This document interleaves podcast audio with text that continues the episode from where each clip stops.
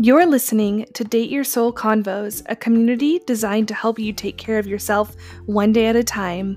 I'm Hailey Lynn, your host and spiritual coach, asking you the hard questions because that's how you grow into a life you love. If you're looking for a podcasting community of uplifting women and unedited personal growth, you're in the right place. You ready? Let's do this. Hey everyone, this is Hailey Lynn from Date Your Soul Convos. It's been a hot second since I've put another podcast out there, so I'm really excited for today. We're going to be talking about managing stress, and I want to give you two ways to do this that you can implement today to help with this anxiety and stress that is running our society, running our homes, running our workplaces the thing about stress is that it doesn't happen in a vacuum. It's not that it only affects us only, it affects those around us, it affects our coworkers, it leaks into all areas of our life. So we're going to discuss how to you know, really handle our stress in a healthier way. An update with the Date Your Soul community. I got married over a week ago last Saturday. It was just an amazing moment. And with COVID, we did a smaller, intimate wedding in our backyard. So it was really beautiful and lovely and i just want to thank everyone that came and watched on facebook live and um, what a what a sweet moment between my husband and i being able to do it at, at our home. I highly recommend backyard weddings to all my girls out there that are engaged or are almost engaged. I totally get the allure of a wedding venue. We had one, um, but something about a backyard wedding is just so beautiful, so beautiful. So I highly recommend that. Another note we just got back from our honeymoon. We went to Flagstaff, Arizona. It's this really cute mountain town, and we were up there for four days. It was just stunning, so beautiful. Trees, relaxation. We had a great time. I drink so much coffee. Um, it's called Macy's Coffee, um, Macy's European Coffee House. Shout out to you on my podcast. Incredible local coffee.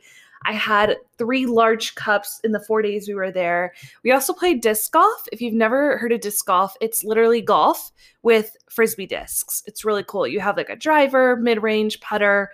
Um, and that's something my husband and I have always enjoyed doing. Cool fact, he actually proposed to me on a disc golf course. So it's cool. It's something that uh, means a lot to us. Um, update with the business. So that was personal update. Let's do a business update. I am going to be opening up November group coaching. So this is really exciting. I did October, no, I'm sorry, I did September group coaching with about six amazing women where we hop on a Zoom call every single Friday and I coach you on a topic and I send you notes of that topic as well as homework. It's a really fun way to be a part of a community, to grow with women, learn learn life coaching topics without the pressure of one-on-one coaching. So if you're interested in group coaching, I will put a link to more info on that um, on in, in the show notes. So you'll be able to find that as well. I'm also opening up spots for one on one life coaching. So if you're interested in learning how to handle or ground yourself with anxiety, if you're struggling with in, immense sadness, or if you're not too sure which way you want to go with your career, or you want more life in your job, send me a direct message on Instagram at Life Coach Hailey Lynn or check out the show notes and I will have a link for one on one life coaching. I've been coaching women now for about four years and I love what I do. Ne- actually, next month is my coaching anniversary. And I'm also a licensed therapist here in Arizona. So I have a lot of wisdom. I like to think I have a lot of wisdom.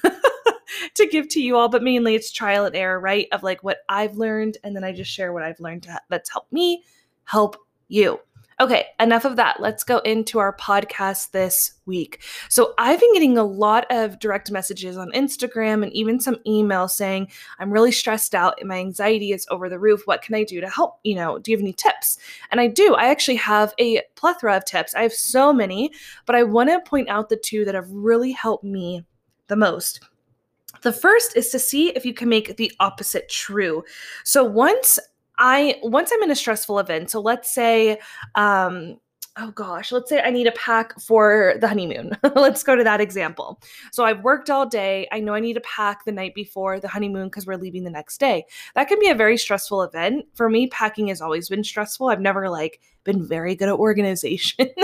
um, and so, that being the case, if I'm really stressed and I'm picturing shoving shoes in and clothes in and it's stressing me out in the luggage, I would try to think of the opposite.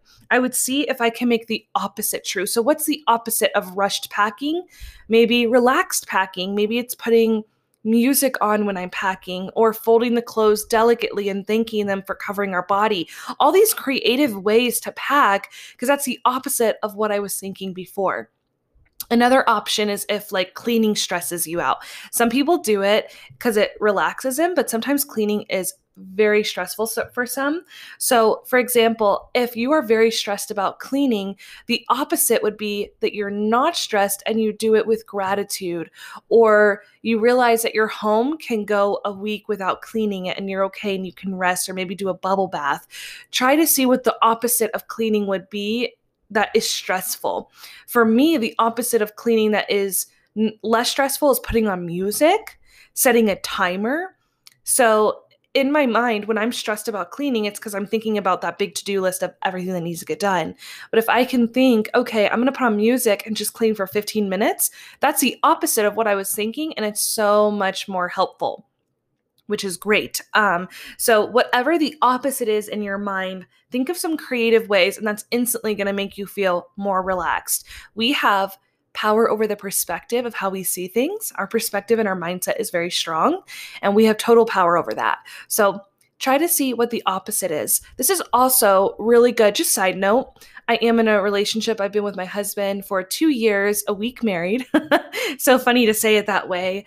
Um, but what has really helped me when I feel stressed or anxious in an argument is doing the opposite action in the argument. So, for example, if my go to is yelling or raging or my tone of voice, like talking passive aggressive to him, I try to talk the opposite way. So, I start to talk a lot slower. I lower my voice because that's literally, like, very logically the opposite action than raising my tone and speaking passive aggressive.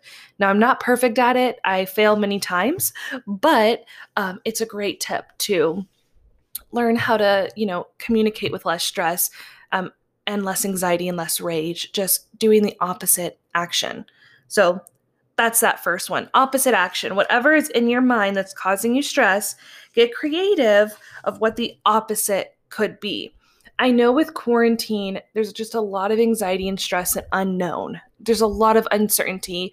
Um, we have a lot of our family members that are at risk. We know friends that are at risk or friends that have already, you know, caught the disease. And there's so much fear, right? Like it's just, and that's normal. That's our nervous system trying to survive, trying to make sense of what's going on. But there's so much that's not making sense. Um, that opposite action is really good here. So if you're very fearful of quarantine and you're very fearful of your family or friends catching it, try to think of what could be opposite of not catching it. So that could be like, you know, just journaling. That could be kind of leaning into your faith there when you're feeling stressed and anxious. So that's one way. Okay, and then the second way to kind of combat stress is asking yourself, um, you know, how would a loved one see this situation? So a lot of the times we're not the best source when we're stressed. I, I say a, a lot of the time, I would say 99.9% of the time, we are not a credible source. For those that have written research papers, you know what I'm talking about here.